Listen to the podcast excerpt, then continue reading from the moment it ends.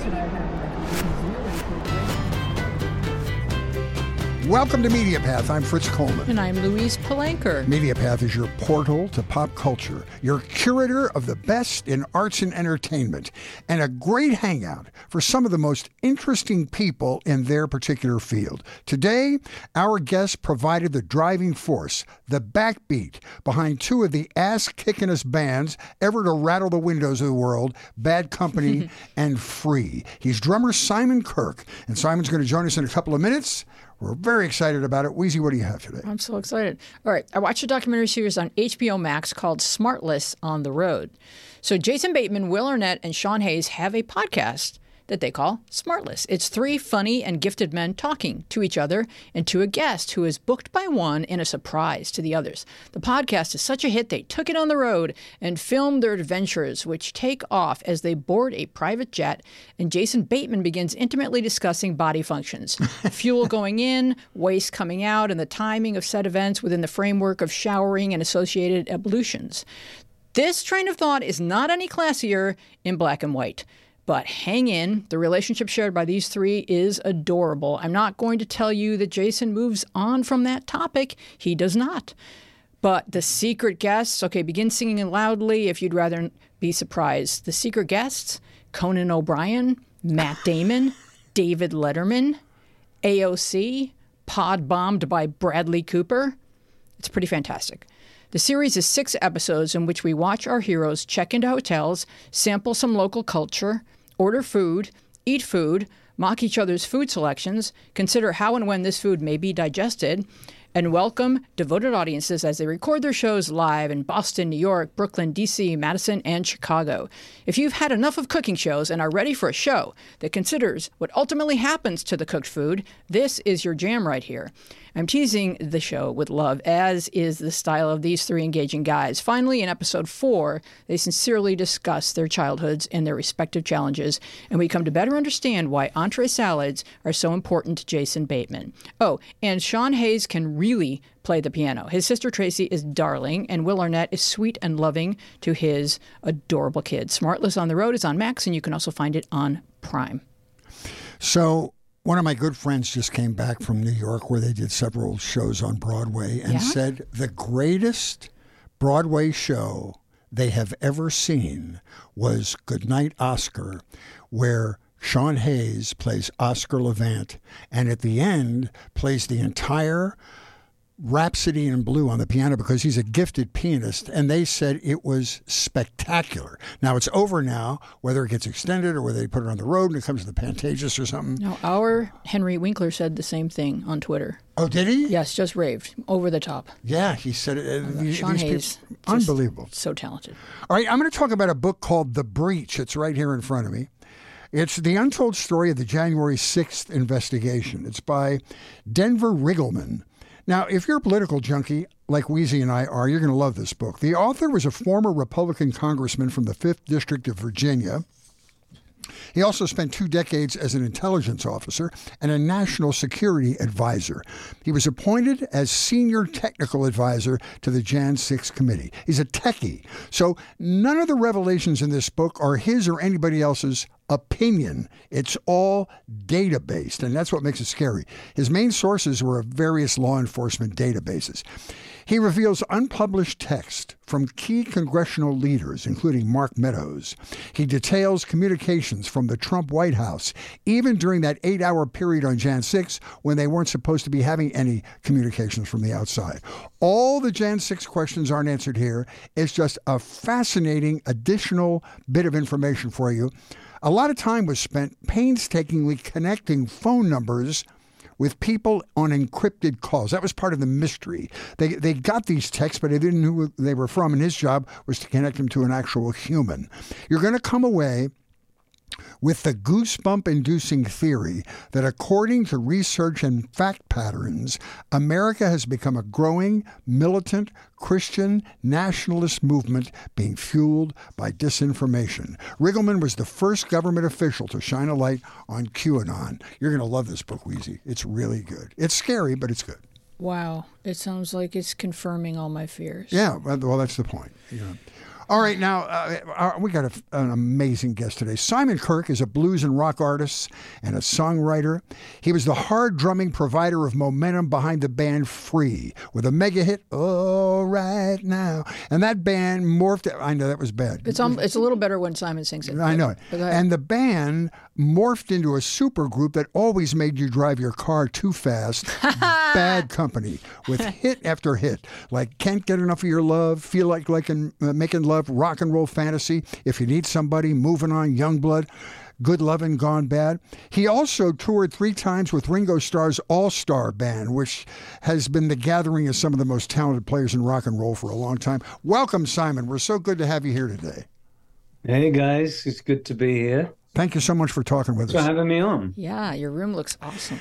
Listen, you uh, blues and R and B lit the music fire for you, and yeah. and and Paul Rodgers too. And so you guys were a match made in heaven. You you've got the same DNA sort of, and and, and just to uh, to recognize Paul before we get into your biography.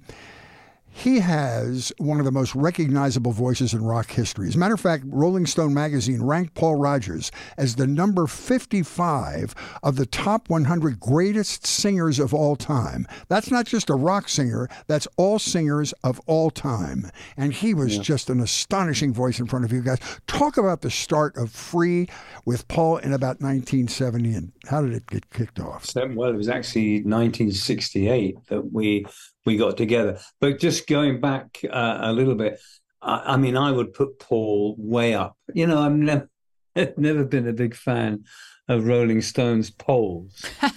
um, yeah, you know, I, I, won't go. You know, I, I, don't want to get into it, but you know, it's all um, subjective. But um, I mean, if you ask any modern singer, regardless of their genre, where Paul would rank, um, you know, they would say he's he's probably in the top three or five of, of their choices. So I put him way up. I, I put him in the top ten. Um, but that's only my opinion. He is a wonderful singer, great guy, and a good friend. Um, so Free started in uh, mid 1968, believe it or not. My God, uh, 50, 55 years ago. And I I'd come down from Shropshire, which is on the border of Wales uh, and the, border of England and Wales. I'd been given two years by my parents to try and make a go at this music career that they were not too crazy about me following. And I, I, I scrubbed around in London for several months doing menial jobs, and I, I tossed a coin. Believe it or not, I heard about this band called Black Cat Bones, which is way across the other side of London, which is a huge city. So for me to go from where I was to see this band was a big deal, like an hour on the subway. So when I got there, um, uh, there was the band were okay. They weren't great, but they, they were pretty good. But the guitarist was amazing, a little fella, Paul Kossoff. And uh, long story short, I, I joined the band and we you know, I was in a semi-pro band. We went all over England playing clubs. And Paul took me aside one day and said, Listen, I've just jammed in secret, don't tell the others, with this guy called Paul Rodgers across town. He's in another band. He wants to leave his band, which was called uh, Brown Sugar, and he wants to form a band with me. Would you like to, you know, play drums? I said, I'd love to, because I really like Paul. I loved his, his playing. Paul Kossoff. There are two Pauls. So we went to meet Paul Rodgers, and um, he was amazing. I mean, from the right out of the gate, this voice. He was my age. He, I'm six months older than him, so we were 19, and he had this voice coming out of it like a 50 year old black blues guy. Seriously, uh, he played great harp, mouth harp, and he played great guitar. He was he really ticked all the boxes. And um, really, that was the start of Free. We we got a bass player, uh, Andy Fraser, and, and within our first rehearsal, we clicked so well, the four of us together, that by the end of two hours of rehearsing in this little pub, uh, we'd written several songs and we'd we'd gotten such a, an amazing empathy between the four of us It was really uncanny. And uh, then Alexis Korner, who was a sort of godfather of the British blues scene, he he was like a mentor to Andy Fraser, and he popped in. He was going to a gig of his own, and he popped in to see how we were getting on, and he was stunned. He said, "Wow, this sounds so good."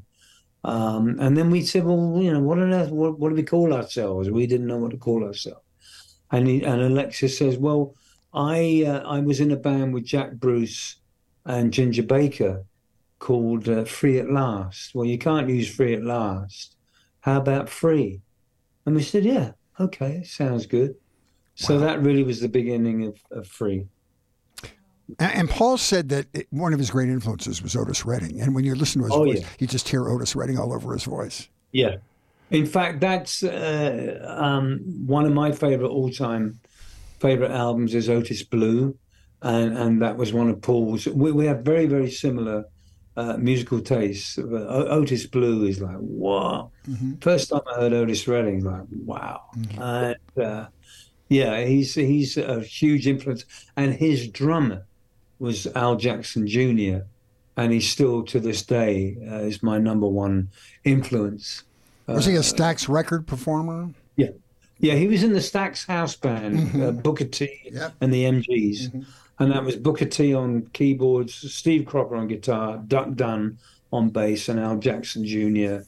on drums. And the Blues were, Brothers band as well. Yeah. Those guys were are amazing. Was your childhood in, infused with in blues influences like a lot of other British artists who kind of brought the blues back to America? Well, not at all. Mm. In fact, uh, totally the opposite. I never really heard of the blues until uh, I went back to London. You know, I was born and raised in London, and then we moved to the country from. So from when I was about seven to seventeen, I've lived in this very remote part of England, and we just had a little transistor radio, no electricity, no running water. I mean, it was really a Spartan existence.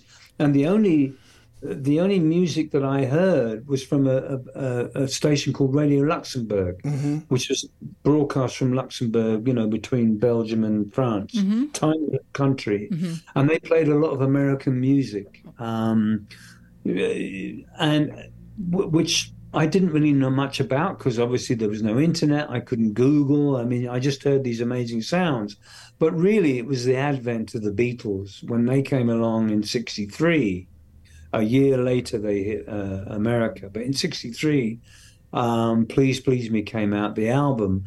And on it was um, a couple of uh, Tamla Motown songs, which I've never heard of. What the hell's Tamla Motown? But bottom line, no, I, I, I got um, I got a blues sampler album just before I, I moved back down to London with about twelve or thirteen different blues songs on it, and it was what I loved about the blues. It was so simple.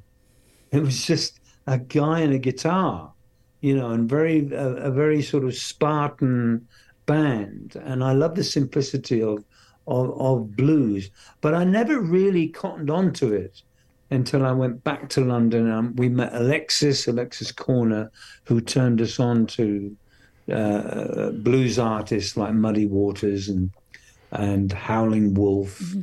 John Lee Hooker, and and that's when I got a this love affair with with the blues and soul. You know, yeah. blues and soul were to me the, the sort of holy grail. Mm-hmm. All thanks to the Beatles, I have to say, uh, the Beatles and the Stones. I, I, think really, if it hadn't been for those two bands, uh, black music w- w- would not have hit the shores of England like it did, because no one had really heard of any of these artists until the Beatles and the Stones uh, championed them, if you will. Well, Liverpool being a port town, they were getting in there. They were getting an influx off the ships for the sailors, the record shops. Yeah. yeah and about that exact point, I was just going to say, Wheezy, I opened for John Mayall one time. We did a fundraiser oh, yeah, long after the Blues Breakers, but he still does recording in his house. And he said, I said, what is it? Why, why do we have to be embarrassed by the fact that Clapton and Zeppelin and all these blues based, the, the Stones, are guys that had to reintroduce American teenagers to their own music? And he said, well, he said in post World War II London and the south of England, because the economy hadn't corrected itself yet, there was a lot of poverty, they were still bombed out, they were rebuilding the buildings somehow this music and the desperation in American blues music resonated with the London kids. And so not only musically, but just theme wise, it really seemed to resonate with them. Ah, that's very interesting. Yeah, well, John Mayall, I mean, yep. the other godfather, and, and really between John Mayall and Alexis Korner, you had this sort of finishing school of a whole brace of, of people who are now very famous, or even maybe they passed away.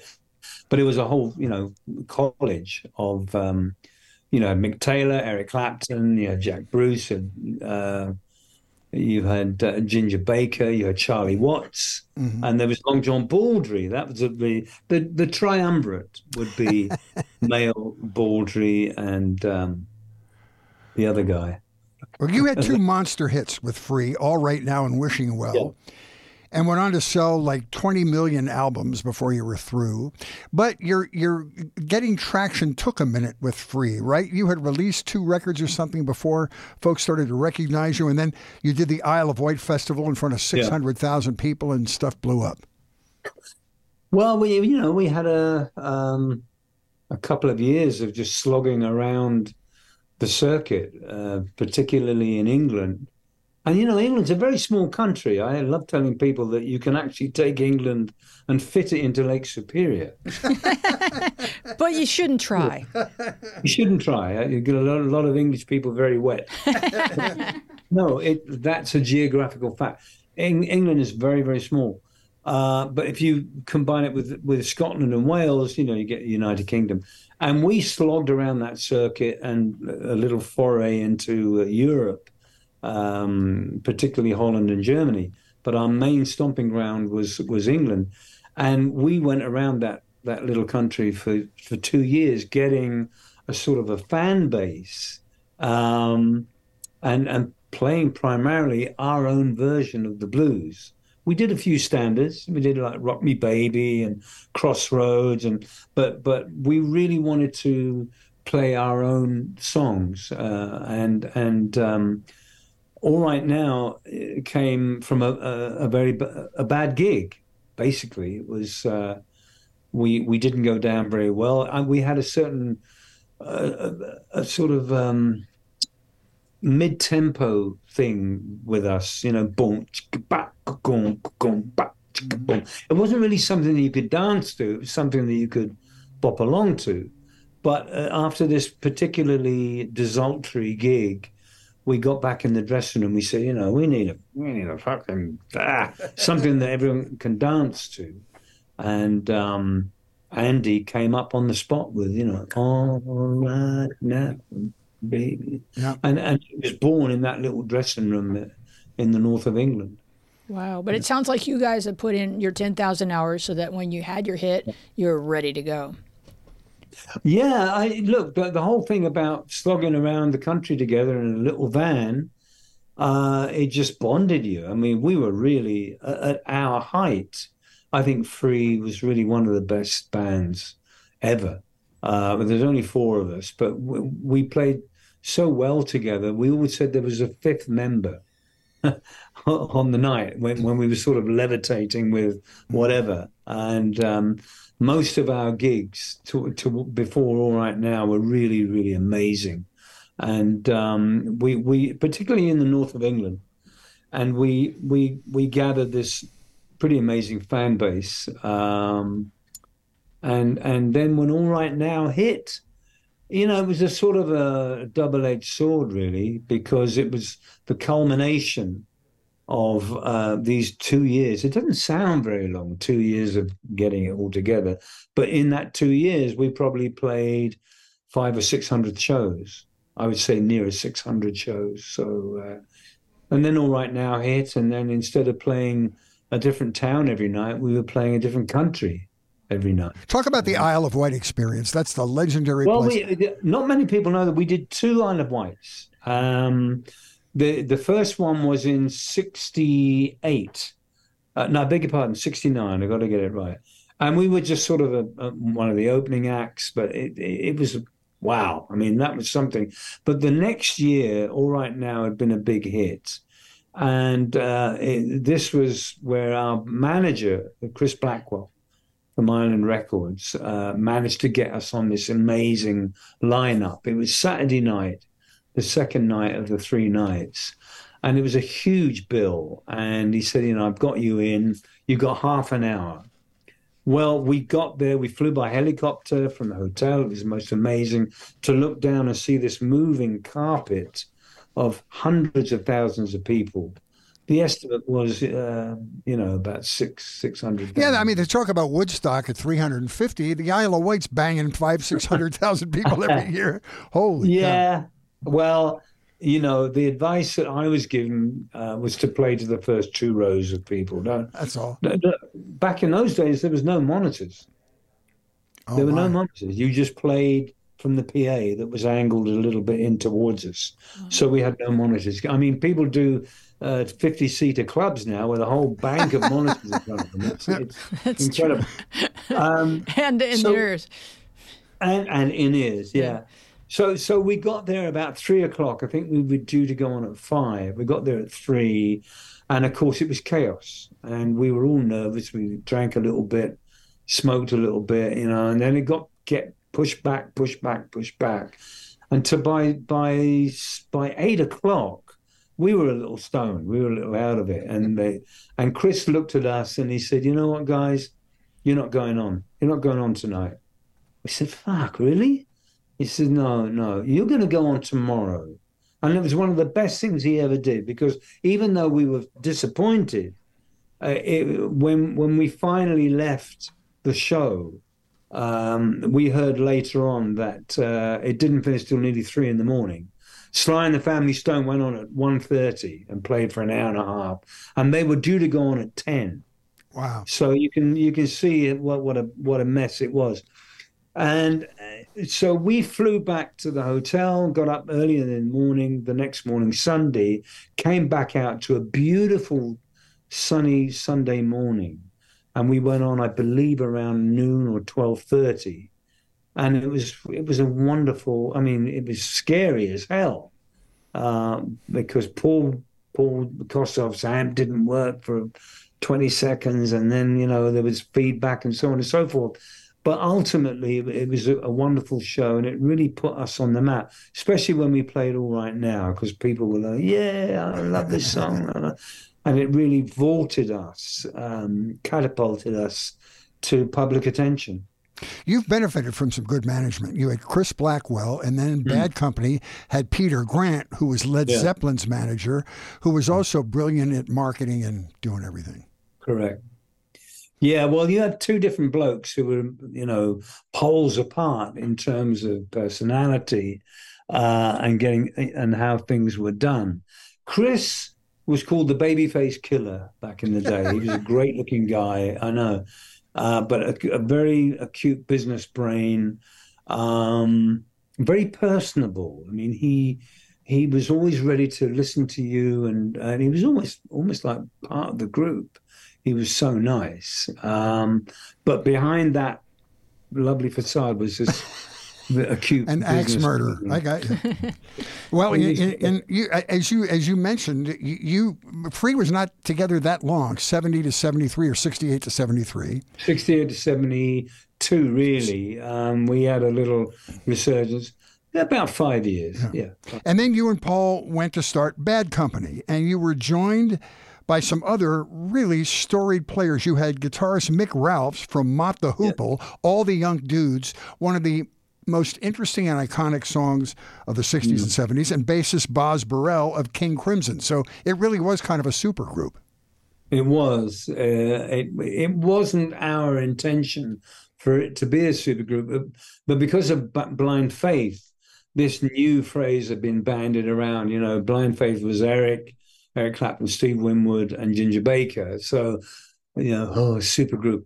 Um, but you know, press like to have a little step up on how to launch something. So we were we became this this super group, and it, it was um, it was a perfect storm. I mean, we we were kind of veterans, having been around for five or six years in our various bands. The three bands were very well known, um, and we sort of shrugged off the, all the drink and drugs uh, that had um, permeated Free, particularly with Paul Kossoff.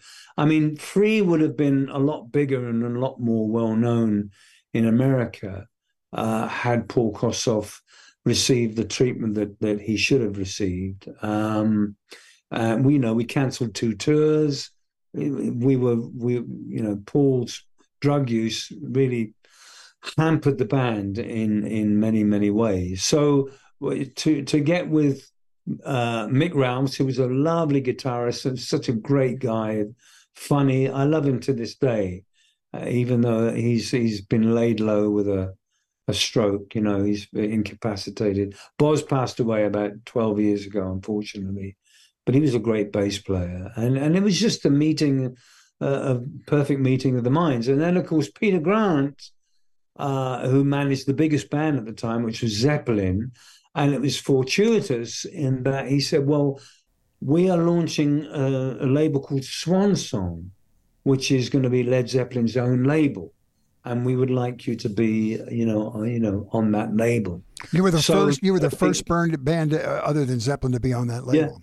Yeah, yeah. and so and and they to do things in only the way that Led Zeppelin could do. They had a huge launch party in the Four Seasons in in New York, and then they had another one in the Beverly Hills Hilton in LA, and the press was everywhere. And of course, we were trotted out as you know the new band on Led Zeppelin's new label. And we just we took off. I mean, it was a wonderful launch. We we could do no wrong. It was, it was mentioned that there was a lot of pressure because you were you were going to represent the success of the label along with the success of yourself there. So it was a lot of pressure when you first. I never thought of it like that, but yeah. But look, we were we were well equipped. We had this.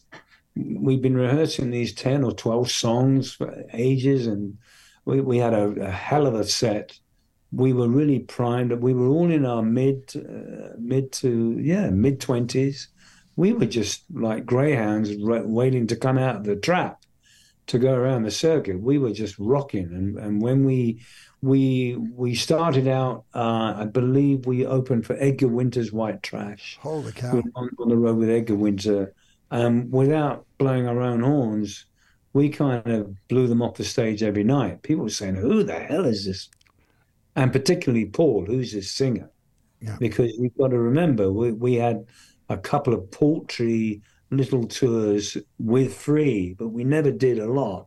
We became a musicians group, but we didn't become, you know, uh, a popular group in the literal term. So Paul's voice uh, really, you know, and then the album went to, I believe, got to number one uh, by the end of the tour, Bad Bagco. And uh, Peter Grant flew out to Boston. The final show was in the Tea Party in Boston. And um, we all, oh, Peter Grant's coming, oh, wow. And he said, listen, you know, don't go on stage yet. And the lights had already gone down. You know, when the lights go down, the crowd goes nuts. And he says, and he starts his speech. We're going, Jesus Christ, Peter, we got to get going. He says, no, no, let him wait. Come with me. And we went into another little room next to the dressing room and there on the table was a was was a, a sheet, and the you know you can hear the people clapping. Oh, come on, what are you doing? And he whips back this uh, sheet, and there's four platinum albums. And uh, he said, oh, you know, this is what you know. The, the days before the internet, we had no idea how the album was doing. And he said, "This is for all your hard work." And uh, and they said, "Now go and." That was beautifully timed. That was. his timing was great, and we went out there and we just tore the place apart. Wow! What, what was the year of your first American tour?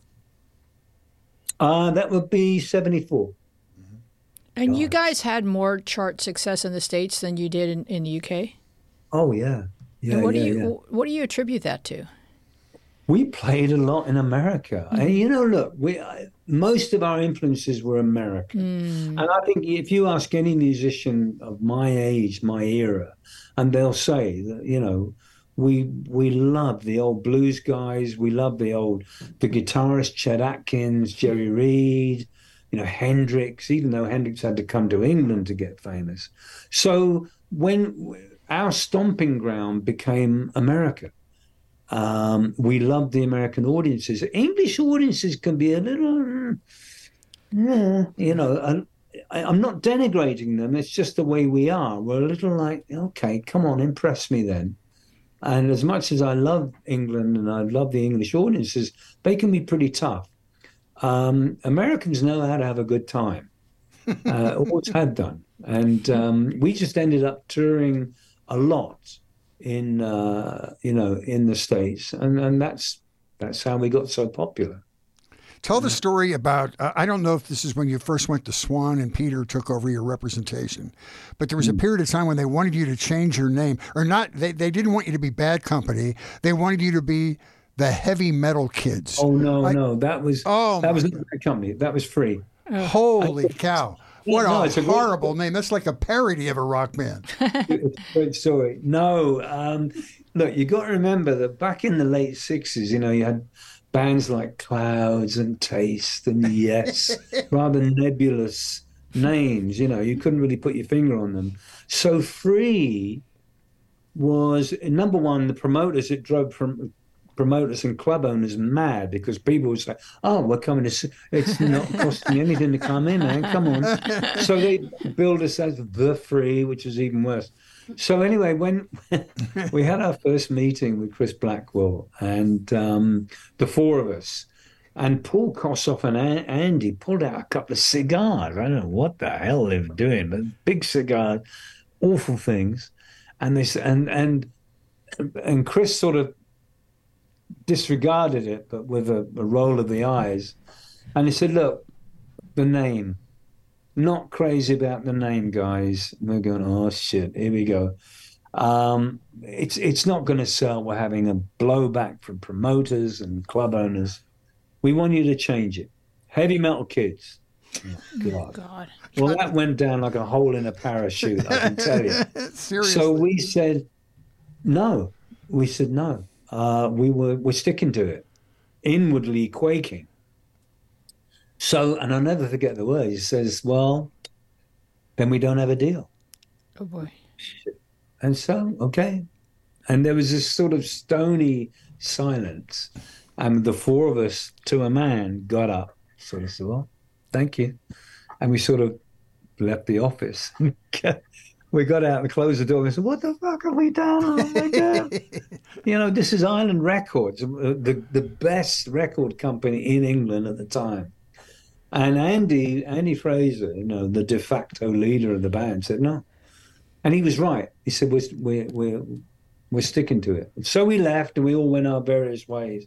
And that same evening, Chris Blackwell called Andy and said, "You got a deal, six months, and with an option for us to uh, you know to pick up the option. We'll give you a one album deal. We'll see how you do with six months of, of work, and we'll we'll review after six months, and and the rest is history." You know. wow. Heavy Metal Kids. That would have died a horrible death. It, w- yeah, It would have been no, the punchline have to a joke. No. Yep. Oh well. Well, But I think it showed, apart from anything else, that there was a certain um, solidity between the four of us that we were sticking to our guns, and um, we were going to go on our own merit. You know, not some awful, awful name. Yeah. So, uh, talk about your your your struggles with addiction and how, because you know you talk about being very disciplined initially in your career to prove to your Yeah. parents I can make a go of this. I, I'm the guy that's going to get this done. And then Mm-hmm. once you knew that you were locked, then maybe there's just a lot of temptation uh, in your line of work. Sure. Well, I, I- addiction. Look, my both my parents drank very heavily, and I'm I'm a true believer that, uh, and I've been in recovery a long time now, but I think addiction is inherited, is passed down. My two brothers didn't get it, but I did, and um, I, th- I think it is inherited. But somewhere around the late 70s, um, I discovered Coke.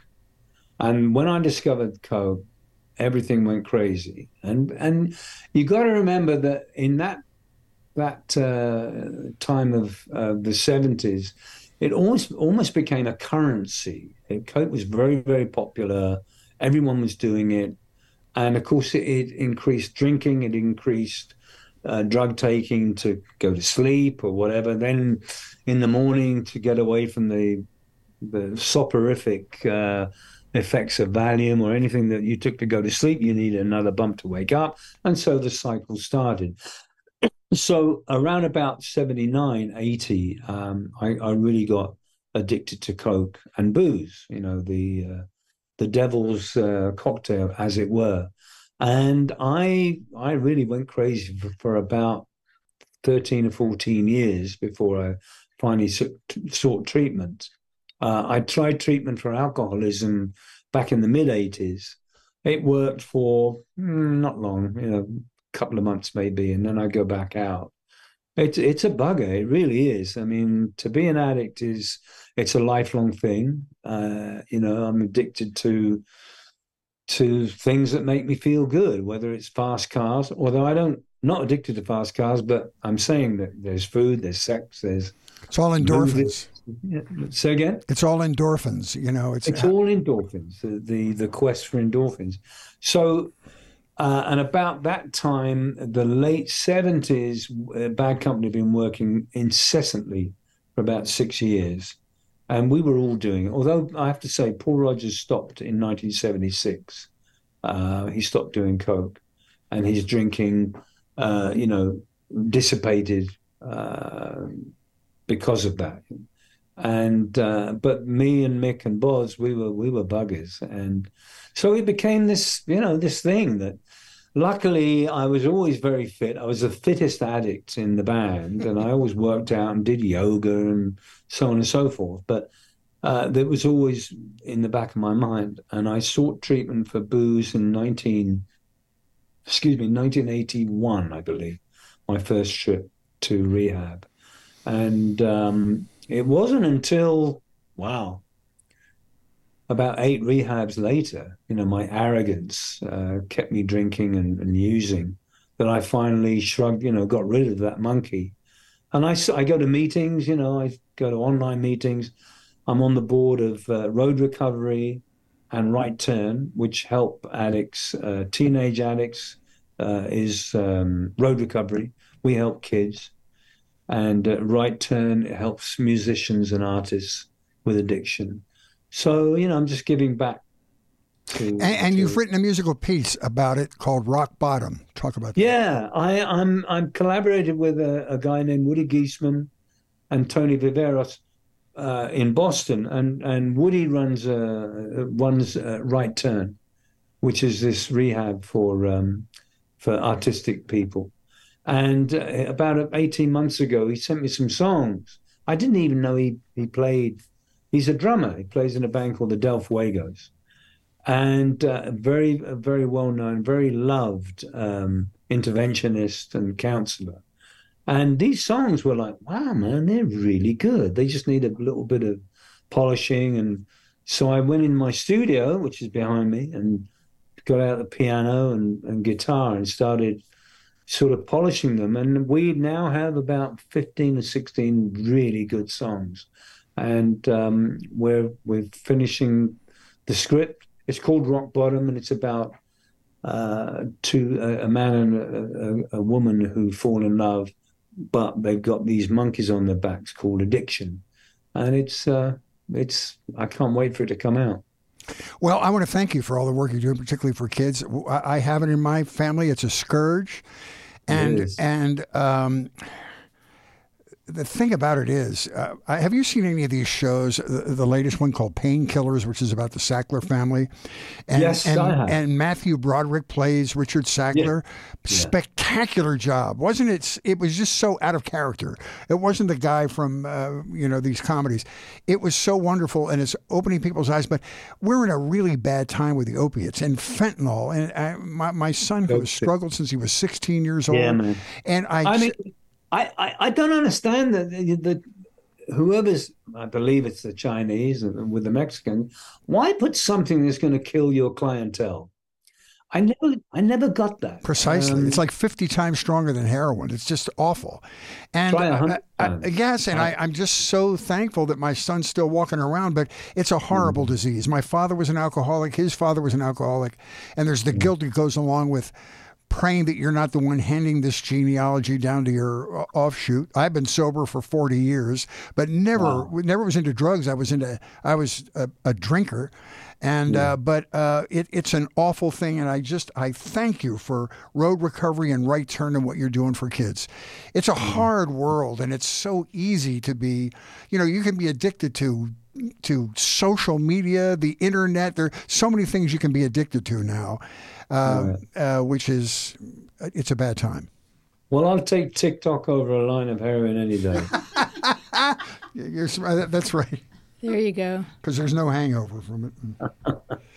yeah, but you you discovered that music uh, creation actually mm. can can help folks, and that you really needed your guitar when you were uh, you needed to express what you were feeling, and I I also I wonder if, because I know that addiction is there, there's something genetic about the tendency towards it, but do you feel like it, it can be just as much of a high to complete something, to produce oh. something, to create something?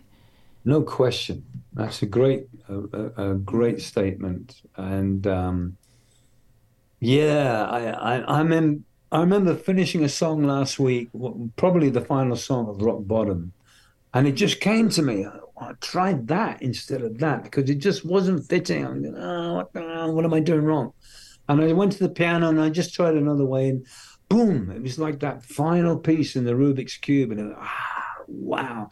And I couldn't sleep. It was like mm-hmm. I'd had a line of meth. I was like, wow! And I got up and I played it again, I played it again, and it's just look. I'm 74, and I still get a kick out of creating mm-hmm. of writing something that means something. It's hard. Whoever said it's 10% inspiration and 90% perspiration is absolutely right mm-hmm. because mm-hmm. it, it doesn't come easy. And I'm watching this guy.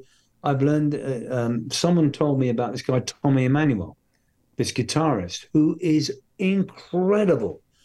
I mean, I'm I hesitate to say about the best in hmm. music because it's all it's all linear, it's all mm. relative. But Tommy Emmanuel has done things on the acoustic guitar that just blew my mind. And he said a great thing. He said, I'm not in the music business, I'm in the happiness business. Oh. And if I can make you happy from my playing, then my job is done. And he practices every day. He's 68, he still practices two to three hours a day. So it's hard because until you get out there in front of an audience, there's only you and your garage band or whatever to hear back what you've created. But it's so worth it. And it's, music to me has become my northern star. It pulls me through a lot of stuff. Uh, and I can't wait to, you know, every day to sit down and play guitar and play piano. I don't practice drums very much because that's kind of ingrained in me now. Um, but I, I just love playing music. Well, you know, it's kind of good that Paul dropped out of the drug scene when he did, because that could have trashed his voice big time, but didn't. He was smart enough to get out of it before he did, right? Especially. Well, he has a wonderful wife. Uh, Cynthia has uh, been so good to him. And I mean, he stopped drinking many years ago. Uh, like most guys, you know, we were not good drunks. I don't know anyone who's a good drunk. No, no. I don't think there's any such thing. Um, but Paul, I never become... beat anybody up, but I was an irritating son of a gun. I was tough to be around. He's, you know, he's he's a wonderful singer. My God, he's he's still, you know, my my favorite singer. You you've toured with. Oh, did you want to say more about Paul? Yeah. No, no. I mean, he's, he's still my favorite singer, and you know, uh, Bad Company's not really doing anything right now, even though we celebrate 50 years this year. Uh, I'm not really at liberty to say why we're not touring, but hopefully there'll be another tour in us. I know Frampton's doing a farewell tour, Aerosmith are doing a farewell tour. We're all saying goodbye. Um, Yeah, there's serious money to be made in saying goodbye. I mean, the Eagles have been saying goodbye. I mean, they're making hideous amounts of money on tour. How many farewell tours did Sinatra do? I mean, Right, right. like nine. yes, nine- Sinatra, yeah. Yeah. Yeah. So my question is, have you noticed when you go out like with Ringo Starr and just go out with a, a bunch of these legendary guys? Have you noticed that there's like a personality type around drums or guitar or frontmen? Ooh, what a good question. I, I, you know, I know quite a few drummers, obviously, because that's my number one instrument. That's what I'm known for. And all the drummers that I know are really nice guys. Mm-hmm. They really are. Maybe it's the fact that we You get out all your anxiety on stage. all, yeah, we we get rid of it. And and I know Chad Smith, I know Greg Bissonette, I know Ringo, I know I know um, uh, Carmine Appice. You know, I used to know Bonzo. Bonzo was different. Bonzo never never got rid of his demons. His demons got rid of him, unfortunately, because Bonzo, when he was sober, was a sweet, cuddly bear of a guy, and I I think about him just about every day. I still miss him, uh, but he was, you know, he was an alcoholic Gemini, and uh, he was on a road to destruction. But getting back to your question, uh, yeah, drummers are great. They, guitarists are highly strung. They're like that's how they are. Intricate. Um, pianists can do Sudoku in one minute. They're from another planet, pianists. I, I adore, I'm so in awe of good piano players. There's a lady out there right now, a Chinese lady called Yuja, J, U-J-A Wang, W-A-N-G. And check her out. She is just mind-blowingly incredible. But, you know, she's like, wow, so I I don't know. I, it's it's hard to categorize people in certain different musical types, but um, yeah, that, that's as that's as much as I can do right now. yeah, I was just kind of wondering if maybe that there's something that draws you to a certain instrument, like you know, about your personality. I, I, I think the thing about drums is that it, it's it's a license when you're a kid to make a lot of noise and be like like a, like most boys. Oh, I don't want to get sexist here because there's incredible young lady drummers out there on YouTube. My God, there's a Japanese girl who's about 12 now. wow. and she does stuff that Bonzo was doing, and I'm like, what? wow. Uh, so you know, you- this girl, like Good Times, Bad Times, uh, by Zeppelin, and she does this amazing version, and she's only twelve, and she can barely touch the pedals. So it's a different world now. Yeah. Let, let me get one more question about Bad Company in here. Yeah. So, Paul uh, left Bad Company in 1986, and then he returned Mm. in 1998. And that I, I, I looked it up on the internet. That's the longest separation and remarriage in marriage history. yeah. Wow. I mean, the seriously, marriage that, history. that, that's unbelievable. Yeah. Um, But he had kids, correct? He was the only one of you who had kids at the time, and he had to stop. Yes. Yeah, he had kids. He had Stephen and Jasmine in the mid, yeah, in the early and mid 70s. I didn't have kids until uh, 82 when my I had three daughters in quick, fairly quick succession. So, yeah, he was a father, pretty young age. Yeah. Talk about your uh, talent in uh, music, uh, in uh, film composition, scoring. Well, yeah, thanks. I, I, I, ever since I was really watching movies, I've always thought, wow, you know, that music goes really well with that, or, hmm, no, I don't like that. I've had this sort of discerning uh, nature about uh, images and music. And I had a chance to score a couple of independent movies uh, in the last couple of years, and I loved it. And one of the highlights of my life was when I sent a little piece. Uh, uh, the director sent me a uh, a clip of about two minutes, and I put what I hoped would be right. And he wrote back and said, "This is incredible!" Exclamation point twice. And went, oh man! So that's really, uh, you know, as my uh, career, my performing career sets in in the West. You know, I've had a great run. That's really what I'd I'd like to get into.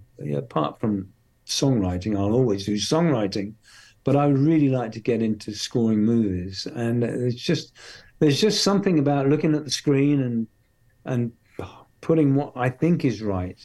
Um, and and I've I've I met one of the greats who only lives near me. I, I'm in Long Island um, Carter Burwell, who does all the uh, the Coen Brothers movies, yeah. and he's great. Wow. He's he's so charming and easy to get along with. But he has this tiny rig. He's got one keyboard and a little. Yeah, you can do it all electronically. You don't have to go in front of the Boston Philharmonic to. Correct. Yeah, I know. And you can do it from your little thing. Like uh, what's his name? The guy from Nine Inch Nails is doing it. Does it all on one keyboard. The whole. I didn't know. Oh, um, what's his name? He, he, uh, uh, Trent Reznor. Yeah, Trent, Trent Reznor. Reznor. Our resident headbanger just spoke up. Trent Reznor. Trent Reznor. Yeah. Trent Reznor. Yeah. yeah. That's yeah. that that is exciting, and and there's all sorts of ways for people to find each other. Movies that need scoring, and then you finding them, and them finding you. There's and it, it, you know to me, the internet sort of explains the 12 year old that you were describing because she's able to find all the influences that interest her, whereas you were limited to that that radio that you had yeah. in, in, your little town bumped up against Wales, right? So that was that was it, and you were probably starving for whatever else you could get your hands on. And now kids can just go as deep as they want to go in terms of finding.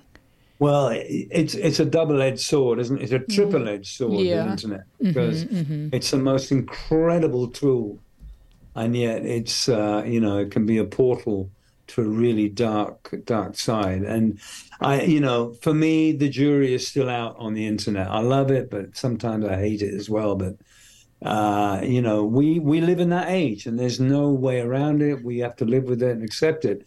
And and when i see kids in manhattan or wherever i go now everyone is on their phone everyone. And and i i i admit that without my phone i'd be pretty well lost and and people who say, "Oh, I'm off the grid for a week," I thought, "Wow, how did you do it, man?" You know, we're stuck with it. And, That's just uh, code for I dropped my phone in the toilet and I ordered a new one. Yeah, maybe. You know, maybe. Um, for, for, such a hard rocking band, it's just this wonderful uh, driving beat that you guys had. You also uh, flirted with some lovely country, and you wrote hmm. one of the beautiful country songs that Bad Company did called "Oh Atlanta." And uh, am I right about that?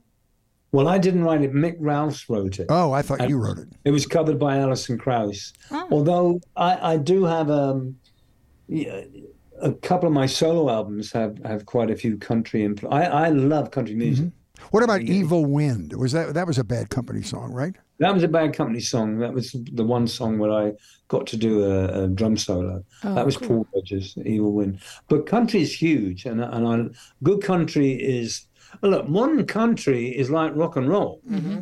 I mean, you see um, Garth Brooks now. He has dry ice. He has strobe lights.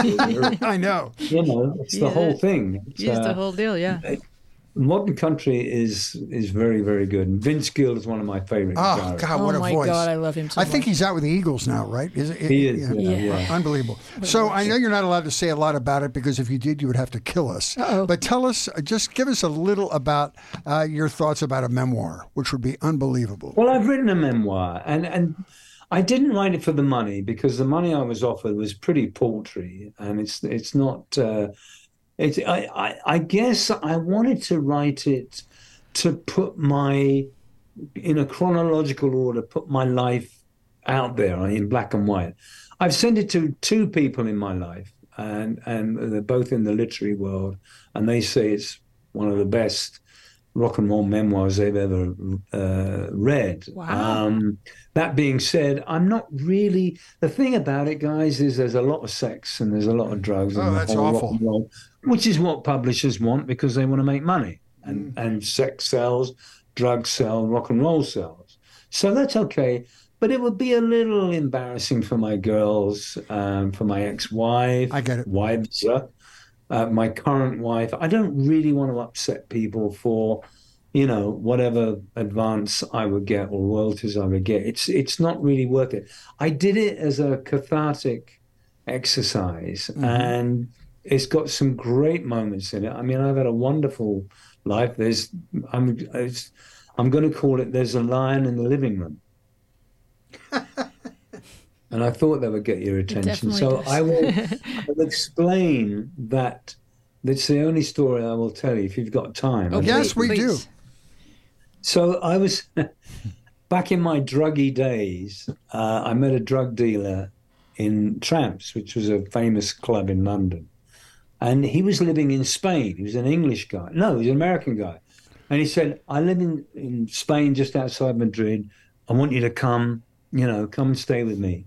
So uh, with my my then wife and a, a girlfriend, we went to see this guy, and we got met by this chauffeur driven limo in Madrid airport.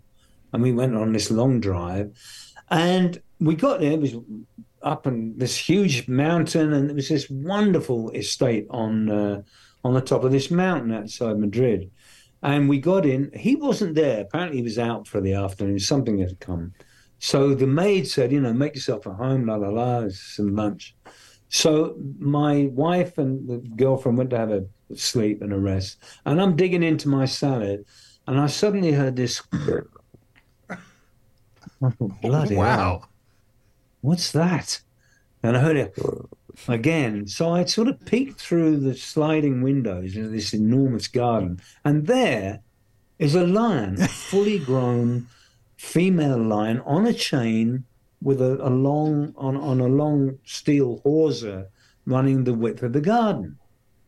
And I, I was she was beautiful. It was so beautiful. But it was about three in the afternoon and it was boiling hot. I noticed two large bowls completely empty. I assumed one was for water, one was for food. But this poor animal was baking and obviously very thirsty and very hungry. So I thought, oh, what the hell? So I went out and, you know, I'm not a very brave guy. And she was at the other end of her wire. So I gently got the two bowls before she could sort of pad up to see who was in her domain. And sure enough, they were completely empty. I went into the the the, the kitchen, filled one with water, asked the maid, carne, carne parallel, you know, meat for the lion. Oh yeah, yeah, in the fridge. So I, uh, so I got the meat, and I went out with these two bowls, and I put it very gently, just and she, this lion came up, and she had the biggest green yellow eyes, and she came out and she started wolfing the food down and the whatever, and of course I became her boyfriend, and every time the next couple of days, she would like roar and Jonathan, the guy, came back in the evening. He said, "Oh, she likes you." I said, "Of course she bloody likes me because I've given her food and water." You know, you can't leave an animal like that. Ah, it's just an animal. He was not a nice guy. Anyway, I'll wrap it up. So I had to make a call to my uh, accountant in London one afternoon. Everyone had gone into Madrid to do some shopping. I didn't want to do go shopping. Um, so I'm on the phone to my accountant, lovely lady, Joan, and I'm saying, "Hello, Joan. Yes, yes. Well, you know, invest that, and you know." And I suddenly felt this nip in my in my bum. I'm wearing shorts because it's a hot day, and swimming trunks, and I look around, and bloody hell, it's the the, the lion. She suddenly somehow slipped her leash, nudged open the door, and padded over to see her her guy Yeah. right? And I'm looking at these enormous green yellow eyes, and I said, uh, "Joan, I, I'm going to have to go. I'll call you back. There's a lion in the living room." Wow. And, um, I managed, and then you know I hung up, and then Druma, her name was Druma. She got up on her hind legs and put her paws. Oh my God. Yes. No, no, uh, no claws, just a paws, because she liked me and gave me a big lick with this Oh. sandpaper tongue. And I led her out. You know, I thought she's going to, you know, one swipe of those talons, you know, I'm dead. So I gently put her in the shade and gave her some more water. And that was uh, that. That was that story. Wow. Wow. that Nice. is- But there's a lion in the living room. That is your title, man. That's it, buddy. You're good. Yeah. All right. Hey, listen, thank you for, um, before we wrap up, I just want to thank you for just all the great sound you put in the universe. And also thank you for the good work you're doing on behalf of, of addicts. Thank you. Yeah. It's, it's Using your a pleasure talent. talking to you. A, a Uh, pleasure. an interview is only as good as its questions and its uh, questionnaires, and I, I do I do appreciate it. Well, we, More we love talking pleasure. to you, Simon. Thank you so much for joining us. Uh, We're going to have all the pertinent links in our show notes. Here come your credits. Thank you so much for joining us. We would love to continue this conversation with you on Instagram and Twitter, where our, we are at MediaPath Pod, and on Facebook, where our show page is MediaPath Podcast, and our Facebook group is MediaPath with Fritz and Wheezy Podcast Community. You can find full video podcast episodes loaded with bonus visual content on our YouTube channel, MediaPath Podcast. And you can write to us at MediaPathPodcast at gmail.com. If you enjoy the show, please give us a nice rating in Apple Podcasts. We would love that. You can sign up for our spicy little newsletter at MediaPathPodcast.com. It only comes your way and bugs your inbox once a week. We want to thank our wonderful guest, Simon Kirke. Our team includes producer Dina Friedman, John Maddox, Bill Filipiak, Thomas Hubble, Mason Brown, Lori DeWall, Garrett Arch, and you. Our theme music is by me and John Maddox. I am Louise Palanker here with Fritz Coleman. Be well and wise, and we will see you along the media path.